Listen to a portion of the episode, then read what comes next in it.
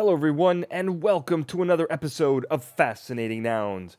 Now, we are still the galaxy's most trusted source for incredible people, places, things, and ideas.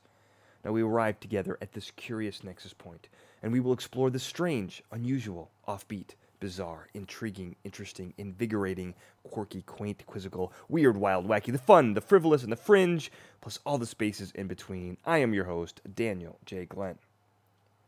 Uh, this is going to be a fun episode. I got Matt Munson on the show, who is a prop making genius, and he's also the technical expert on season two of Fascinating Fights. Very excited about this. He came highly recommended from the R2D2 Builders Club, which is basically a group that builds R2D2 units from Star Wars, fully functioning um, of various degrees of articulation. And they have an incredible group. Uh, but that is not where Matt's expertise begins or ends. He's built um, uh, screen accurate uh, depictions of superhero outfits, costumes, all kinds of stuff. A grappling gun from the Batman Arkham video game series. Um, he is currently building a 1989 replica of the Batmobile. He has um, also built lightsabers and, and guns from Blade Runner and all just all kinds of stuff. Han and Carbonite. This is just a TARDIS. I forgot the TARDIS the biggest thing. I don't watch Doctor Who. I'm sorry to say, uh, but I know what a TARDIS is, and his looks amazing. Um, check out all the pictures online. I got a board up on Pinterest. I'm gonna put some on the website, fascinatingnouns.com. Um, got some video. Matt's gonna take me on a tour later on. Check out the tour on the YouTube channel. Uh, we're gonna have some fun today. So, Matt, what's going on, man? How you doing? Hello, sir. Everything is going on. Eminem. Did anyone call you Eminem? My mother, when she's angry, like, Eminem, get to your room, you naughty boy. Uh, so I, I want to just bring up. Let's get the bad stuff out of the way first. You know what I mean? Let's just air the dirty laundry right off the bat. You lost MattMunson.com. Oh God. Uh, how did that happen? You know, it turns out, DG, um, a lesson I've learned in my my long and arduous life is that procrastination does not pay off. Uh, for the longest time, a friend of mine had a web hosting company, and it was like a great deal because he like charged me like nine bucks a month, and he, he did all the maintenance. Like you know, the site had good uptime, good good throughput, great site. And then one day he went out of business, and you know I don't really talk to the guy that often. Obviously, he's a good friend, but he goes out of business, and and then the emails from the Internic, the the company that manages registrations of domain names, were going to him, who was no longer receiving them. And, you know, like my website's just sort of one of those things that just sort of sits there and collects dust, and I'll occasionally post R2D2 pictures, especially with the advent of things like like Facebook uh, my blog where we're having like a website, a dedicated website is becoming less and less prevalent, in my opinion. So I wasn't really super aware of it. And then one day I go to it, and there's some imposter claiming to be Matt Munson selling vitamins of all things, some some Advocare, believe. some supplemental pyramid scheme, Proud sponsor of another yeah, show. nonsense. And so, so I email the guy and I'm like, "Hey man, really? Oh, yeah. good Oh, for yeah. you. Confrontational. I'm like, it. hey man, uh, eh, through a, a minor mishap, I seem to have lost control of my website. Uh, can I have it back? And he's like, oh, oh, oh, oh, did the Jabba the Hutt laugh. I, I assume he did. And so he's like, no.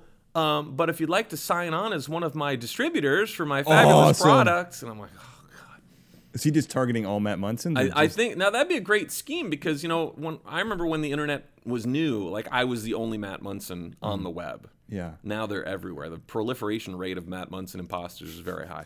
Well, so that's a, an interesting, interesting segue because there are lots of Matt Munsons all doing cool stuff. I'm going to give you a little list here, if you don't mind. All ready. right. So there's a Matt Munson, and this is difficult to research the U. So if I get any information incorrect, if I get information incorrect, you, you know, give me the right stuff. But there's a guy who's running for Senate in LA Yes. County. That's also difficult. There's several Matt Munsons actually in LA County or in Orange County, which is right next to it. So there's a guy running for Senate. Yep. Is that you? No, however, I did have a run-in with his assistant once. uh, Matt Munson, Senator uh, Senator Matt Munson, tried to swipe mattmunson.com. It was like a hostile takeover. like they were they were accusing me of filing an incorrect mailing address with the internet, and therefore I forfeit the Oh. the URL. And- Legal and- mumbo jumbo. Love it. yeah, and I was like, I was like, why don't you just like make me an offer? Like if you offered me like five hundred bucks, I'd probably sell it to you. Mm-hmm. That's not true. No. I- But like, but yeah, that that is not me. I'm not current. I'm not actually not a citizen, so I don't know if I can hold office. you're not a citizen of what? Oh wait, yeah, you can because Schwarzenegger was governor. Yeah. I guess I can't be president. I'm not a citizen of, of United States. I mean, What? What? You're an illegal alien? I, I am legal. I came to your country A to legal steal alien. your jobs and your women. So you're a legal alien. I am. I'm a, a New Zealand citizen, an American resident. no kidding. Yes. Is that the big reveal? No. Does anyone else know this? Because this is news to me. I don't know if it's like common knowledge, but I would think like my girlfriend's aware of it. My parents are aware. Wow. There was when I was in when I was in college, one of my one of my bosses, she was a, re- a resident alien, and she showed me her card, and the word alien is on it. Yeah. So obviously we turned that into a short film about you know. I think an that's invasion, justified, but yeah. it was pretty crazy that that's actually the word that's that the official government word is alien, and we have such a extraterrestrial use of that word. We're we're really moving in and taking over. Yeah, well, that's crazy. So you're not the guy running for Senate. You're not the guy who sells Advocare. Um, and that guy's also known as Munson Mischief, which also feels like a very good name for you. Yeah, I'm, I'm a little disappointed though because now like if you go to mattmunson.com, it redirects. Like he's not even using that domain name. No, just to get it's just to get away from you. Yeah. Uh, there's another guy who uh, is a website CEO. He went to Wheaton College, which is right next to where I grew up, sort of, kind of. My mom worked across the street from Wheaton College for close to a decade. Now that Matt Munson actually actually bears a not a resemblance, but like if you were like like if you're like, hey, I'm looking for Matt Munson. He's sort of got brown hair. He's like got blue eyes, like a white dude. Like like that Matt Munson has some similar characteristics to me. Like if you were like if we went to high school together, mm. like I got to track down that guy Matt Munson. I want to see what he's up to. You might look at him and go, I could totally be him. Right. But it's not. It's not you. No, I'm not a CEO of anything. Well, there's also a banking mogul in Orange County Getting named closer, Matt Munson. getting closer. Right, and so we're gonna get to your billion. There's a lot of what I'm getting to is a lot of facets to the real Matt Munson. One is billionaire playboy, which we're gonna get to in a second. Philanthropist. Philanthropist. I don't know about that, but there's also a photographer to use a PH. Okay. Matt Munson, beautiful artwork. He sounds very talented. Uh, so now let's get to you. I, I think actually, like I, I'm thinking, Uh-huh. maybe as an exercise for me, um, I will assume one of these personas. Like when I go out to like an event or a party, I'll be like, "My name's Matt Munson. I'm actually a photographer in Orange County. If you'd like to see some of my work, you can find me online." Not at Matt Munson. It's Matt Munson Photography, I think. uh, and so another thing, another crazy thing, you have you are the project workbench on YouTube. Yes. There is a project workbench on YouTube, which has one Minecraft video that was uploaded two years ago. Is that you? That is not me. Okay. That is not me. Uh, so the many incarnations of Matt Munson. So let's talk about billionaire playboy Tony Stark, Wayne, the Bruce Wayne esque. uh, how did you make your billions, sir? Well, I don't have billions. That's for sure. I have I have Oh. tens of dollars. like I can I can measure my net worth in tens. Well, I guess anyone could. Sure. Yeah. Uh, I used to work in banking. I was a, a technology guy in the financial services arena vertical. Um, and uh, long story short, uh, I, I just had a lot of really good timing and good luck. Um, there was a time in 2007 where uh, people thought the, the world was literally ending. If you remember the housing market crash. I do. Um, and due to, I would say, factors beyond my control, um, I uh, accidentally made a number of what turned out to be very wise investments. Um, and then as the economy recovered, which I had faith that it would, uh, my uh, net worth grew. so that's the long and the short of it. Just some, some very lucky, good timing, right place, right time, and and I think the the the, the backbone of my uh, I don't know if I'd call it success. My windfall was my belief that America would continue. I had faith in the economy that it would recover, that we weren't sort of entering a new dark age. etc. I, you know, I love that idea for investing. Now, the way I like to invest is I believe America will continue, but I also believe that millions of people will not believe that, and that they will then flock to things like gold, silver, bullets, guns, and those stocks will rise while still investing in things that will continue afterwards. So there's a short-term, you know, gain in uh, the types of stuff when people go crazy, and then long-term gain when it recovers and adds everything's fine. Well, I think um, you know, funny you should mention that. I actually wrote uh, after many years of being quizzed on how to invest in the stock market. I actually wrote a blog post on my blog, mattmunson.blogspot.com, that outlines my investing strategies. Very simple. It's very straightforward.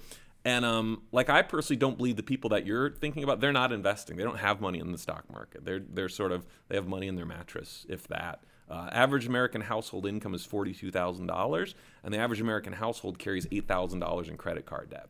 So people aren't investing; they're investing in their Xbox 360 or their truck upgrades or whatever. Um, and I mean that lovingly. Xbox 360 and truck upgrades are, are a solid place about- to put your money. What about truck nuts? Uh, truck nuts are. Do you mean like lug nuts, or do you mean truck enthusiasts? oh, you naive. uh, they're actually um, they're Oh, the ball they're, they're sack. tec- yeah, they're testicles that attach to the back end Yes. of the uh, the trailer hitch. I've I seen believe those. is the proper place I've to put seen those. those. Um, I'm not sure. Are you asking me if, as as an investment vehicle is are, are truck nuts? The future of truck nuts. uh, you know, I read that blog post. It's really good. There's a book I read called Rule Number One, and it's very similar, very simple strategies. Uh, for long-term growth instead of you know short major growth. What's ironic about that is that's why you're a playboy, billionaire playboy. Is you had short-term, large quadrupling of your value in a short period of time. It, it, it appears to be.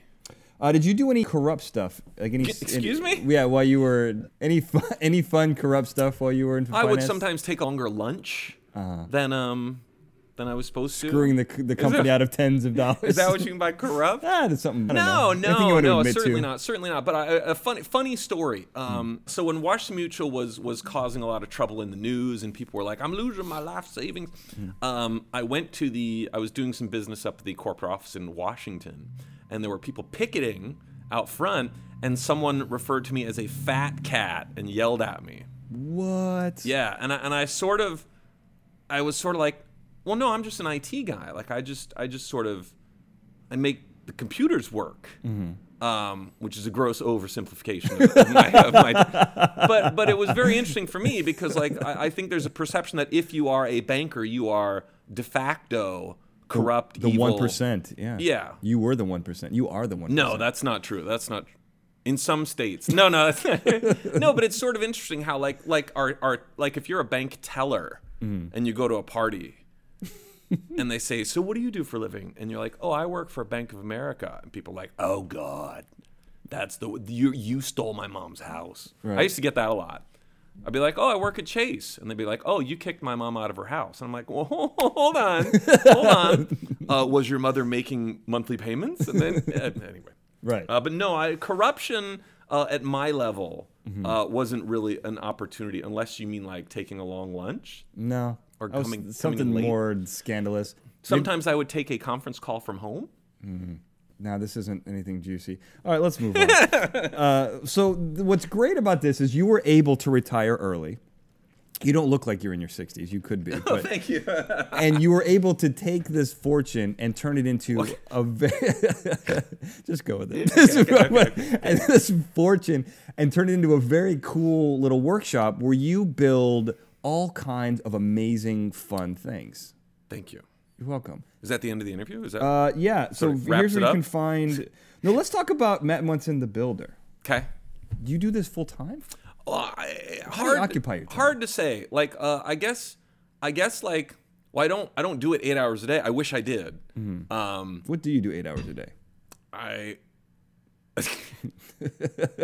I guess I would say I'm I'm very fortunate in that I'm I'm free to pursue my interests. Um, now, some of my interests include making more money.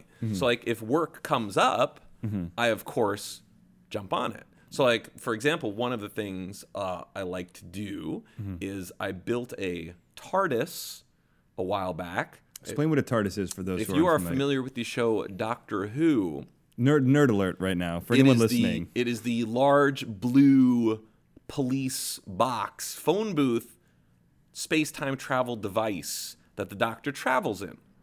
And I've been a, a, I'm literally a lifelong fan. Actually, that's not true. It's a misuse of the word literal. I am a longtime fan of the Doctor Who show. Uh, in fact, one of my earliest memories in life is seeing an episode of Doctor Who from behind the couch uh, while my parents were watching it in Australia. So I've been a big fan my whole life, and I always wanted a TARDIS. And now I have a workshop, and I have tools, and I have, uh, you know, like I can afford some lumber. Uh, so I built this TARDIS. And what's interesting uh, is it turns out not a lot of other people have TARDISes, and there is often a call for a TARDIS in television shows, movie productions, music videos, uh, events, private parties, and stuff like that. So one of my sort of side activities is I rent out the TARDIS for all kinds of cool stuff like that. So, like, my TARDIS was center stage at the Geeky Awards, uh, which was uh, streamed on the web recently. What? Um, I'm in episode two of the new Rocket Jump show uh, that's Oh. coming out right now. Uh, I'm, it's in an episode of uh, Player Piano, if you're familiar with that web series hmm of course. uh, all kinds of stuff like that. And so I forget how I got. Oh, what do I do? What do I do eight hours a day? Oh yeah. Yeah. So I basically just have a ton of projects that I'm working on that I'm working towards completing. And usually, I think what I've really found out over the years, in my younger years as a builder, I would build for my personal satisfaction. Like I'd build something, I'd be like, yeah, now I've got Deckard's gun from Blade Runner. I could put this on a shelf. awesome.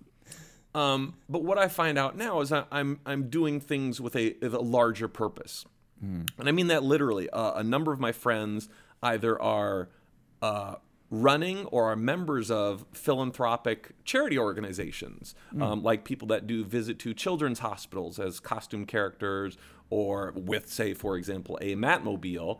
Um, or R2D2 does a lot of visits to children's hospitals. They do parades. They do all kinds of things that are sort of. It's not just. It's not just an item I built that's sitting on my shelf. Um, it's it's something I've I've created that that can benefit others beyond just their enjoyment. You know, like being in a parade's awesome. And I have a number of R2D2 builder friends that do all kinds of events. They they're R2's in commercials. It's in fan films. But I think where the, the real value add for humanity is like when you see those pictures of R2 in a hospital, the cancer ward at the children's hospital. Mm. And, you know, the parents are like, they're losing their minds, and the kids, you know, they, they, their cognitive prowess is at a point where they think it's R2D2. It's not a replica that some fan built. Mm. R2D2 is coming to their hospital. Mm-hmm. And I think that's really cool. And so this, the projects that I'm involved with today are, are really more focused on stuff like that. Mm-hmm. So uh, I, I, I know you joke about the, the billionaire playboy mm. philanthropist. What's the fourth one? But but I do think the philanthropy element is, is actually there um, because I do like participating in those types of activities. Well, it's definitely true. Uh, look, if we're gonna strip the humor out of this, let's do that right now. Uh, I'm bored of being I'm- funny, man. I, I, I, the tank is No, empty. let's talk about the serious. So obviously you're a philanthropist by the very definition of the word and doing good things in the world. So then I will take back the Playboy aspect of it because that that was more well, of a you haven't met my girlfriend. Don't, don't be too, don't be too quick.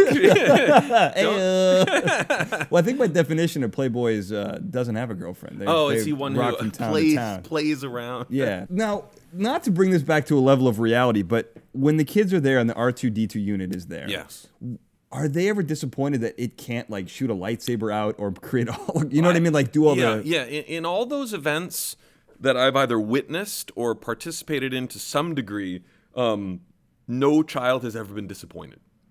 Like no, no one at all has ever been like, "Well, man, I really would have loved if Spider-Man would have come," or some some kids like, you know. Hey man, I thought it was gonna be Chris Pratt actually dressed as Star Lord, and instead it's some chick dressed as Elsa. So, like, no, that doesn't happen. That's actually good to hear, honestly, because I my idea of children, I'm not fond of them, and they are usually really ungrateful. Right. Uh, so the fact that they're always happy, that's music to my ears. Yeah, I, I would check out right away if some kid was like, "That's not the real R2D2."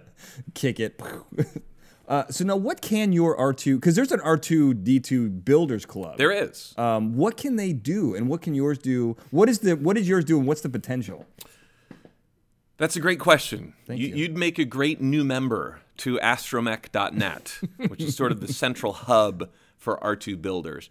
And and really what you want your R2D2 to do is entirely up to you, your skill level, your time available and the money you're willing to spend. So mine for example, one of the one of the main production requirements for my first R2D2 was I wanted it to look like it rolled off the Astromech production line. Like if you mm-hmm. visited a galaxy far, far away and, and you went to the, the, the factory where they're cranking out R2s and you walk into the showroom and the salesman's like, well, what can I do for you today? Are you interested in one of our R2 units?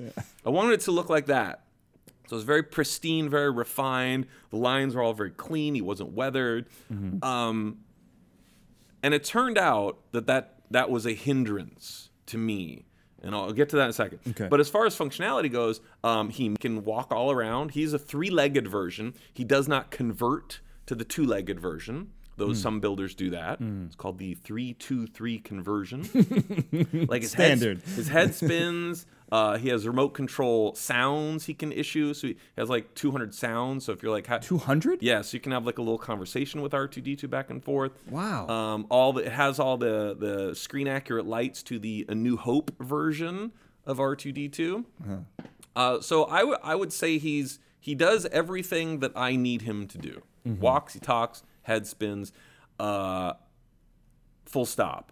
What he doesn't do, uh, doesn't do the conversion like I, I mentioned. He also doesn't have any arms that come out or extend. A lot of a lot of dudes have like the front arms that kind of unfold.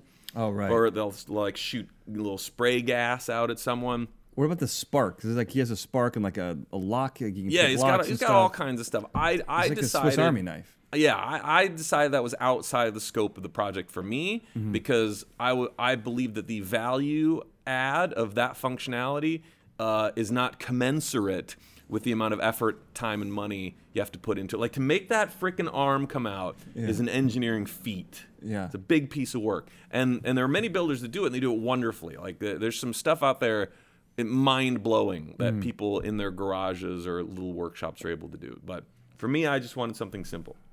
No, that's. I mean, and it looks great. I mean, honestly, it, it looks amazing. And the work that those guys do, and it doesn't just stop at R two units. They do all sorts of droids from Star Wars, and I think they even do. Um, uh, what is it? E WALL-E and stuff. Yeah, yeah. A couple of my friends, Mike Senna and Michael McMaster, both built Wallies, uh, which are amazing. And now Mike uh, is doing a BB-8.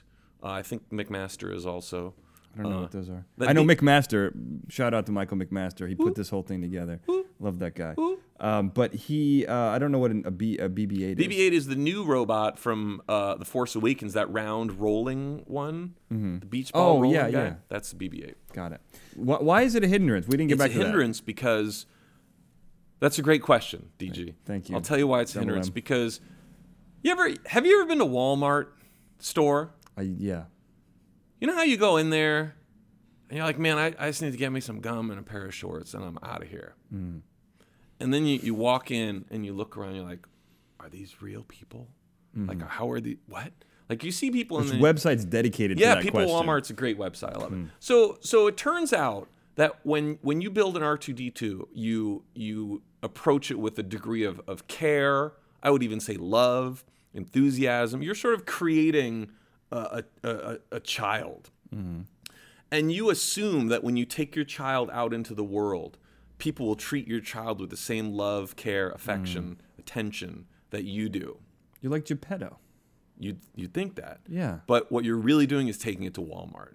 Got it. And and those are the people that interact with your robot. And they just don't understand. I, I sound psychotic, I get it. But like they don't understand that like if you have a wedding ring on and you tap R2's head a few times, you're like, oh, this R2's so cute. Bang, bang, bang, bang. You've just destroyed the clear coat right. and the blue that you spent twenty five hundred dollars on. And and it's it's not their fault. They're just they're not they're not malicious often. Um, it's just they don't understand or like uh, uh, the story every R two builder has builder has is when they take their R2 out for the first time to meet kids and they extend one of the arms on R2, the first thing the first kid does is grab it and snap it off. Ah. Every time. That's every R2 builder story. And so, because I had spent so much time and effort and money making mine pristine and beautiful, I, I did one party with it. It was my brother in law's kids. I guess I would make it my niece. Yeah. Niece's party. I'm no, I'm no genealogist. and and I and I watched with horror as as kids. And don't get me wrong, good kids, well-intentioned kids. They just interact with it in a way that diminishes it in my mind. So the punchline is that's why I'm building a second one. The second R2 I'm building is my beater droid. its design goals are very different than my first one. It, its goal is to be easily transportable, um, to put up with punishment, but also to be able to walk and talk and headspin stuff. like all that stuff. yeah, and that's one of the great things about the the R2 group or building your own R2 or your I should say astromech Yeah. as you don't have an R2 is a very specific category. Right. um, so if you're building your astromech, you're sort of free to make whatever choices you want. I think the flexibility is part of what makes it so fun. No, that's it's funny that you mentioned that. I'm looking for I do a lot of research. I'm looking for the quote you had in one of your blog posts that it, basically says exactly what you just said, but in two lines. Um, no, you got to spread it out for the podcast. Open it up, expand it. But what's it's great because it's like you know people treat what you spent thousands of hours building as if you didn't because they didn't invest the time and money into it. Because to them, there's almost like a weird sense of entitlement, especially when you go to conventions. sure. That like, oh, because I gave you five dollars to take a picture with this, I can kind of you know do whatever I want. You Sure. know?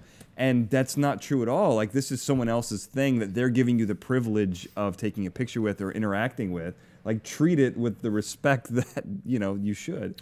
Yeah, and I, I think it's one of those things. I want to come up with a name for it. It's just that weird disconnect between people who get it and people who don't. Mm-hmm. And I think it's true for like cosplayers too. Like a lot of people mm. think, you know, you see someone in very ornate, crazy, detailed armor, and and a, and a fan who doesn't appreciate the work might go up and just hug them, you know, or and, and in the process damage things because they Right. they don't sort of understand again i'm sounding psychotic they don't understand what is involved in actually creating something like that they don't have the respect for it that i feel is necessary Right. in order to interact with it no, that's f- to- totally fair. Uh, so now let's get to why. You, so after saying that, why do you continue to make these incredible things? that's a great question Thank you. dg Thanks so much. and i actually have an answer for you because i've i've personally put a lot of thought into this Okay. um, because I, I struggle with it. I wonder. I'm like, why am I doing this? What's the point? and I think um, I think especially when when I was making things, I call them shelf sitters. Like you know, you spend a month, two months, six months building something, and it sits on a shelf. Like, what's the point? No one cares. Right. Like like a flock of cute girls doesn't come over to your apartment and be like, oh, is that Deckard's blaster? Woohoo! Never. Well, no, that never happens nope. the reason I believe I pursue these types of projects is it's it's something to do with recapturing uh, the excitement, interest, and passion of youth. Everything that I'm working on today is somehow inexorably tied to some childhood need or want or fantasy of mine. Like R2D2, I remember one of my first memories of life in America. I came to America, and and a kid at my school by the name of Tom Eisman invited me to his birthday party. invited me to his birthday party, and I'm like, birthday party? That sounds crazy. We don't have that in Australia. um, so I go to this kid's birthday party, and they give out goodie bags at the end, and in my goodie bag was an R2D2 action figure. Ooh. Like I should, I never should, I should have left it carded, By right? Kenner? Yeah, it was one of the Kenner ones. It was on the card, and I pulled it out of the bag, and I'm like, I don't know what this is, but it looks so cool. Like, is this what is Star Wars? One day I will. What is that? yeah, yeah. So, so I open it up. I'm like, this is the coolest thing. And I remember I go to my parents. And I'm like, I don't understand. I mean, I probably wasn't as articulate as this, but I was like, I don't understand what this is. What is Star Wars? What what is this thing I'm I'm looking at? And and so my dad's like, well, let's go see it. It's in the it's a movie theater. It's a thing you can you witness. Again, I'm not sure if that's how my father presented it. Right. he was new to the country. So we go to this. Yeah, he didn't understand. We didn't have movies. A bunch of savages and prisoners in Australia. So we go to this movie theater, and this is another thing I remember so vividly. We walk into the theater, and of course I'm with my dad, so we're late because he's late for everything. And the door is open, and it's it's that shot where the escape pod is being jettisoned hmm. from the Star Destroyer. So you mm-hmm. know, it's it's like you're looking down the the tube, and the thing launches out. Yeah. And then and then they cut to the thing where it's C3PO talking to R2D2, and I'm like, oh, what is this? And I was like, I gotta have an R2D2. and so over the course of my life, I've had I've had sort of a bunch of brushes with acquiring an R2D2. Um, like when I was a kid, one of my friends was like, my, "Me and my dad are gonna make you an R2D." I lived in Texas apparently. the Texas part of Australia. Yeah. And so one of my friends was like going to make one, never happened. And then, like, as I got older, I started looking into it, but the state of the hobby was still very, very young. And, you know, parts weren't available. No one really had Intel. It wasn't really a thing. And um, as the hobby matured, I was like, well, I think now's the time. Like, I can finally build a, a good looking R2D2.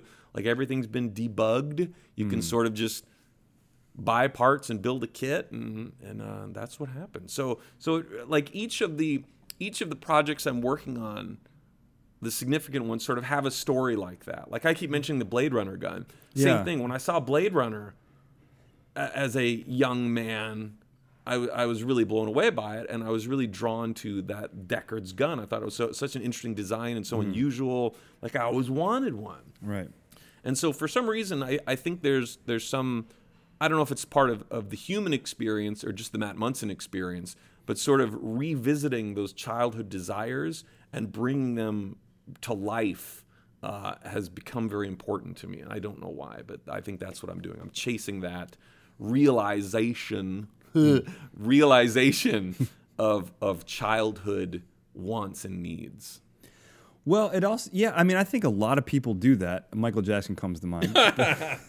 but, but no, but I think that, um, you know, people, there's a, there's, when you're a kid, you don't have control over what you can get unless you're a spoiled brat, to be perfectly honest. And there are things that are unobtainable because you just can't, because you're too small. And then when you become, when you have the age and the means to be able to do this type of stuff, it's fun to change, you know, to, to chase your pursuits. I mean, anyone who's in the entertainment industry, there's a reason why they're making movies or making, you know, whatever. Like if they love zombie movies, there's people who are working on The Walking Dead who've been doing special effects forever because something touched them in their childhood. You know, so stop looking at me like that. Something memorable, not someone. Some, someone but you know that. But these are the things that spawn the creativity of a man's, you know, adult years. Sure, and I, and I think I'm I think like you, I am very fortunate in that pursuing those things is an option. Mm. Um, you know, I think for a lot of people, not only in the United States but also globally, Mm-hmm. um, pursuing one's wishes is not a thing. Like they're still at the bottom level of Maslow's pyramid of needs. They're worried about Right. food, shelter, survival. And you know, I think I think like building an R2 is really high up on Maslow's pyramid of needs. and and I often take a step back and realize how lucky I am that I get to waste my time on things like that. So.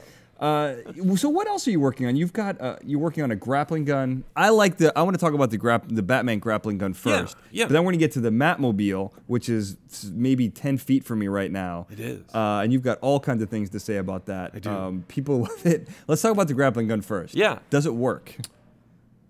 It's a shelf sitter. No, it, it does not. It does not perform any function other than visually. Oh, because it looks amazing. Why? Thank you. It, it accomplishes that.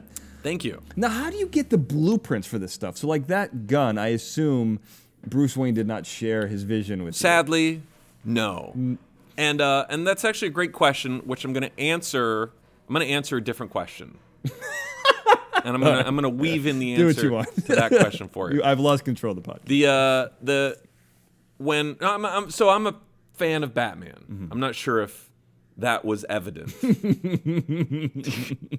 and I'm also a fan of Batman's gadgets. I think those are mm. cool and interesting props. Mm-hmm. And so one of the things I wanted to do was make a series of videos that showed a a prop going from concept i called it i called the series from concept to collectible like mm-hmm. the idea was i start with a sketch on a napkin and the final video is here's the thing, it's done. And I wanted to walk the viewer through every step in the process because building something like that, I feel involves a lot of different techniques, a lot of different tools. There's a lot of different stuff you need to know in order to produce a piece like that. Also, they're not that difficult of techniques to learn. Hmm. So the whole purpose of that series is I wanted I want I, I wanted to think of a prop that sort of would incorporate things like molding and casting and painting, uh, scratch building, kit bashing, all kinds of techniques that are very commonly used in building stuff like miniatures, uh, hand props, stuff like that. And with me being a fan of Batman, went with the grapple gun. What was your question again? A question Oh, where did I get the blueprints? Okay, Yeah. so when I the start, napkin. I think you answered. when I started the project, I literally took a piece of paper and because I wanted the thing to fit in my hand properly. Because in the video game, the things like, hold on one sec. He's reaching into a box right now. He's ah! Oh, it's not a real gun. Okay, so what I hold in my hands is this is a model of the grapple gun scaled to the game, and it's huge. Maybe pass it around Touch for it. the. It's it's about 12 inches long. And I always thought, like, where would Batman have that in his utility? belt? Oh, that makes sense. Yeah, like where would he? But doesn't he have it like on the side, like in the In the first movies Batman movie? does. Yeah. the movie does. But in the game, it just sort of disappears behind his cape. So I, I found that to be very large. So I wanted to. So I started off sketching a thing on a piece of paper so that it would fit in my hand. Okay. And then I'm like, well, now I guess I gotta what model it somehow. It turns out that someone had exported the digital model from the video game itself. They like hacked into the files and found it, and you can find it on the internet. So I just downloaded the 3D model, opened up a tool. It was a, a tool that's for uh, Pepakura modeling. Opened it up in there, and then just scaled it, and then just printed it out. Basically, I, Like a a 3D printer. No, no, I, I printed out. I'm spitting everywhere. That was huge. I printed out on a piece of paper a profile view. Okay. And that's kind of that was the starting point for that project. That's smart. So, with all of your projects, do you kind of have to outthink the build because essentially the stuff you're building, it's unique, and that's why you like it. And so you kind of have to. I mean, I, I don't know. I'm asking, do you have to kind of outthink the people who built it, who I imagine have some sort of intellectual property copyright on it? You know what I mean? Like the TARDIS. Like how do no one's like, oh yeah, here's how you build a TARDIS. Here you go. The R2D2 unit, enough people are doing it where I could see that could be a little different. Yeah, I, when I was younger, mm. I built a lot of model kits. Like you mm, know, you mm. go to the store, you buy the kit, you take it home. It's all there. It's all there's instructions for God's sakes. Right. And I think I, uh, those ultimately proved to not be challenging enough because one of the things that I enjoy most about projects is ones that challenge me as a builder or challenge me intellectually, or I have to figure out a method for completing something. So, like the TARDIS was great for me because the last time I did any woodwork was like in junior high. I built like a chess table or something. So, I'm not a woodworker by trade, nor do I have much experience. But I was like, well, I can't make it out of resin. I can't, you know, I can't sculpt it in Bondo, so woodwork it is. Um, so learning new stuff for me is a big part of it too. As far as um, outthinking it, the, the TARDIS is probably a bad example because a friend of mine named Philip Wise, who runs a website called rebelscum.com, he actually built one and documented it very thoroughly online and I sort of followed his build. Now it wasn't it wasn't so much a step-by-step set of instructions, but it was it was very uh, strong guidance. Okay. Um, but even then, it I, it was nowhere near buying a model kit with a instruction list with it. So I guess I guess you're right. A lot of the stuff I take on, there is no pre-approved methodology. Like you sort of have to do a lot of problem solving yourself, and I think that's one of my favorite parts of of the of the endeavor is running into those problems that you don't currently know how to solve and then finding a way around it.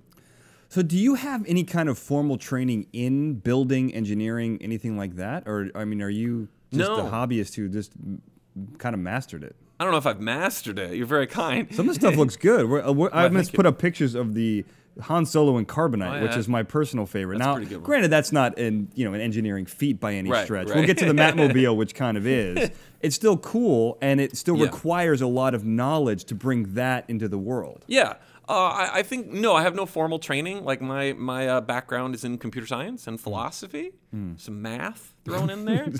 so like I didn't like go to a trade school to learn how to weld or how to cut wood or anything like that. Uh, it was largely just trial and error. I mean, like I would I, I've worked on a few movies over the years, um, but there I haven't really had anyone sort of mentoring me on how to do stuff. I think if anything, um, I have a large network of friends and, and co-builders online where if I ever run into something I'm unaware of how to tackle, odds are they've tried it before uh, and they can point me in the right direction. Got it. Now that makes sense. Um, you know, there is there's you're like a self-made builder. Go on. Uh, and no, the stuff you make's amazing. I mean, it looks re- the the Han Solo thing is my favorite. You actually have quite a few costumes that you've built Yes. that are pretty amazing. Yes, I you know a- as uh, as I've grown older, Gracefully, by the way. I've, got, I've, gotten in horrible shape. I've gone horrifically south fitness wise, and it's a bummer too because like like for for a huge chunk of my adult life, I was in quite good shape, and then uh, I had a cancer run in. I had a foot injury, and then and then I'm like, work out that's for losers. Eating at Carl's Jr. That's for winners. so now here I am. So the bummer is like my costuming has sort of fallen by the wayside because I just don't fit in them anymore. you don't want to be like on The Simpsons where they always have like you know the comic book guy. You don't want to do that. No, no, no. But yeah, yeah, I enjoy I enjoy the costuming thing uh, for a couple of reasons. One is, as I mentioned with my other projects, the uh, the mechanical challenges of them, uh, and also you tend to get um, instant feedback slash results on them. So when you go out to a convention, uh, you can have a lot of fun in a in a costume, meet some really cool people. So what do you do? You still build costumes? I do. That's an excellent question. As a matter of fact, um, over the past few months, I've been involved in a couple great costume builds that weren't for me. Uh, a friend of mine uh, built a replica of a Katy Perry dress for his daughter, and the dress was so cool it like made all the news channels. Whoa. Uh, Katy Perry saw it and loved it. Very cool. Very. I. I it was a. It's a dress where it has like a a carousel on it. Oh, cool. It's real cool. And so I built the carousel part. Like anything that wasn't fabric was me. Uh, and another thing I did, uh, a friend of mine uh, goes by the name Michael Dougherty, who directed a film coming out uh, called Krampus. Perhaps you've seen it and enjoyed it. Great movie. Shameless plug. Um, his uh, his nephew apparently uh, approached his mother one day and said, "I'd really love to be Sam for Halloween." Sam was the titular character from. Well, I guess the movie wasn't called Sam. I take that back. Sam was the lead character in the movie Trick 'r Treat, also a Michael Dougherty film. oh, okay. And so Michael Dougherty called me up and said, Hey, how would you feel about making a costume for my nephew? And I was like, That sounds great. How much time do you have? It'll probably take me, gosh, it'll take me a month to do. He's like, Oh, you've got five days. Hmm. So that was another fun costume that, that actually, and my lovely uh, girlfriend and future wife, Kristen, also helped out with. So it was fun working with her on a project together. Wow, that's adorable. That's adorable. Romance. Um, that's romance. So I still do stuff, and I actually still have a number of costumes I'm working on of my own. Um, like for example, my Superman Returns costume. Um, but one of the reasons, again, I feel I've lost steam on that project is because I don't think anyone wants to see me in blue tights and red underpants in my current. I do. in my current my current incarnation. But that's another one of those costumes. If you're familiar with the movie, um, mechanically, uh, that is a very complicated piece of work. In fact, uh, I'll, I'll show you after we're done. Yeah. Um, but it's a wildly detailed and complicated costume. Um, and that's what I find appealing. I'm also, of course, a fan of, of Superman. So Uh, well, we're running out of time, so there's a couple of things I want to get to, but we won't. But I'm gonna have videos. We're gonna we're gonna take some. We're gonna you're gonna give me. A, you didn't know this, but you're gonna give me a tour of the of the amazing workshop here. Put some videos online. Um, the Project Workbench on YouTube has tons of great stuff on there. Uh, what else do you want to? Anything else that you got going on? What what can we tell the people? Uh, you know, I, I, another thing I love doing is interviewing people, which is funny that you're now interviewing me. It's like Mm-hmm. It the is. circle. It's the circle. The of life. circle's complete. And um, and through it. I've met some really great people and worked with some great people. um, and I have a bunch of interviews on my YouTube channel. And like I, I'm about to release another segment of my interview with uh, Walter Koenig, who played Chekov What? on, on the Star Trek. Yeah. Um, and it's really fun. So if you like, you obviously seem to enjoy the interviewing process. I do very much. So. and and I do too. Like I think it's a great way to get to get to know someone, get to learn about someone, Yeah. and then you get to share that experience with the with the internet, it's true. other people. So I, I, it, there's plenty of interviews on my YouTube channel with all manner of people, like from TVs, from movies, from the hobby, from people who are fellow builders, fellow enthusiasts. Uh, it's kind of a, a mishmash, which probably explains the lack of success of my YouTube channel. It's a good Uh, channel. There's lots of stuff on there. Why, thank you. Uh, another thing I love doing, which uh, I actually I I love it. People don't care, but what I like doing is tracking down filming locations for movies and mm-hmm. TV shows. I think that's really cool to like be like, this is the exact spot where Batman was on his tumbler, and then he jumped out and shot the bad guy. That was right here. So I make little videos where I like compare. I'm like, here's the street. Oh, and here it is in the movie. Whoa.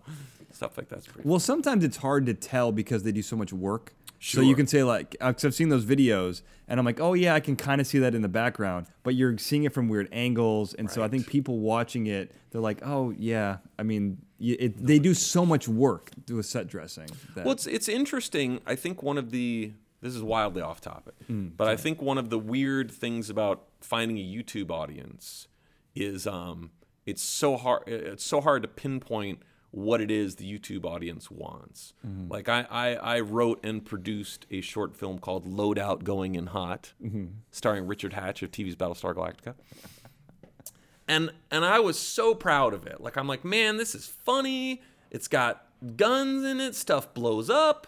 It's on a spaceship. It's got Richard goddamn Hatch. and I I thought it was just great, and no one cared. It got like fifty thousand views or something. that's a good amount. I'm though. like, how is it? And then and then I Not saw millions, I saw this video the other day where it was a girl in a thong bikini. Uh, walking around her pool, and then a guy squeezes a bottle of suntan lotion and it squirts all over the place. Uh, and that got 52 million views. so uh, w- you don't know what the YouTube audience wants. I think, I think I there's think your you- answer, young I man. think there's your answer. So I guess I guess my punchline is Yeah. is that um, I enjoy making those videos for my own validation. Like I like I do my interview videos, and I'm like that was super fun. I had a great time. I I, I think I grew as an editor. Uh, I I have some better sound equipment now. I think this is really fun, and this is sort of a a, a capture of a moment of my life, which I will forever be able to refer to or look back on and enjoy. And I, and I think if you're ta- if I'm taking it from that perspective, I'm a winner. You are a winner. Abs- I, look, I love it. I think the YouTube, YouTube channel is great, and it's got a lot of different stuff on it. I mean, it's not like I host a talk show where people discuss which superhero would win in a in a battle. I mean, that's That's a good, yeah, that is uh, youtube.com backslash Daniel J. Glenn, Fascinating Fight Season 2, coming soon, featuring Matt Munson, my guest today. Dude. That's a good. That's a good. I want to talk to you about that. We'll do that on my show. We'll do it on your show, yeah, Okay. when I'm on your turf. Yeah, You're on my good. turf now. All right, Matt, I want to thank you so much for being here. This has been incredible. Uh, I really learned a lot. Thank you, thank you. It's super fun, man. We should do this more often. We should like Definitely. pod Snapchat. What are the kids doing? I don't know. I, got, I need to learn immediately Okay. and get them involved. Um, all right, well, thank you, Matt, Thank you. and thanks to everyone for listening. Have a good night.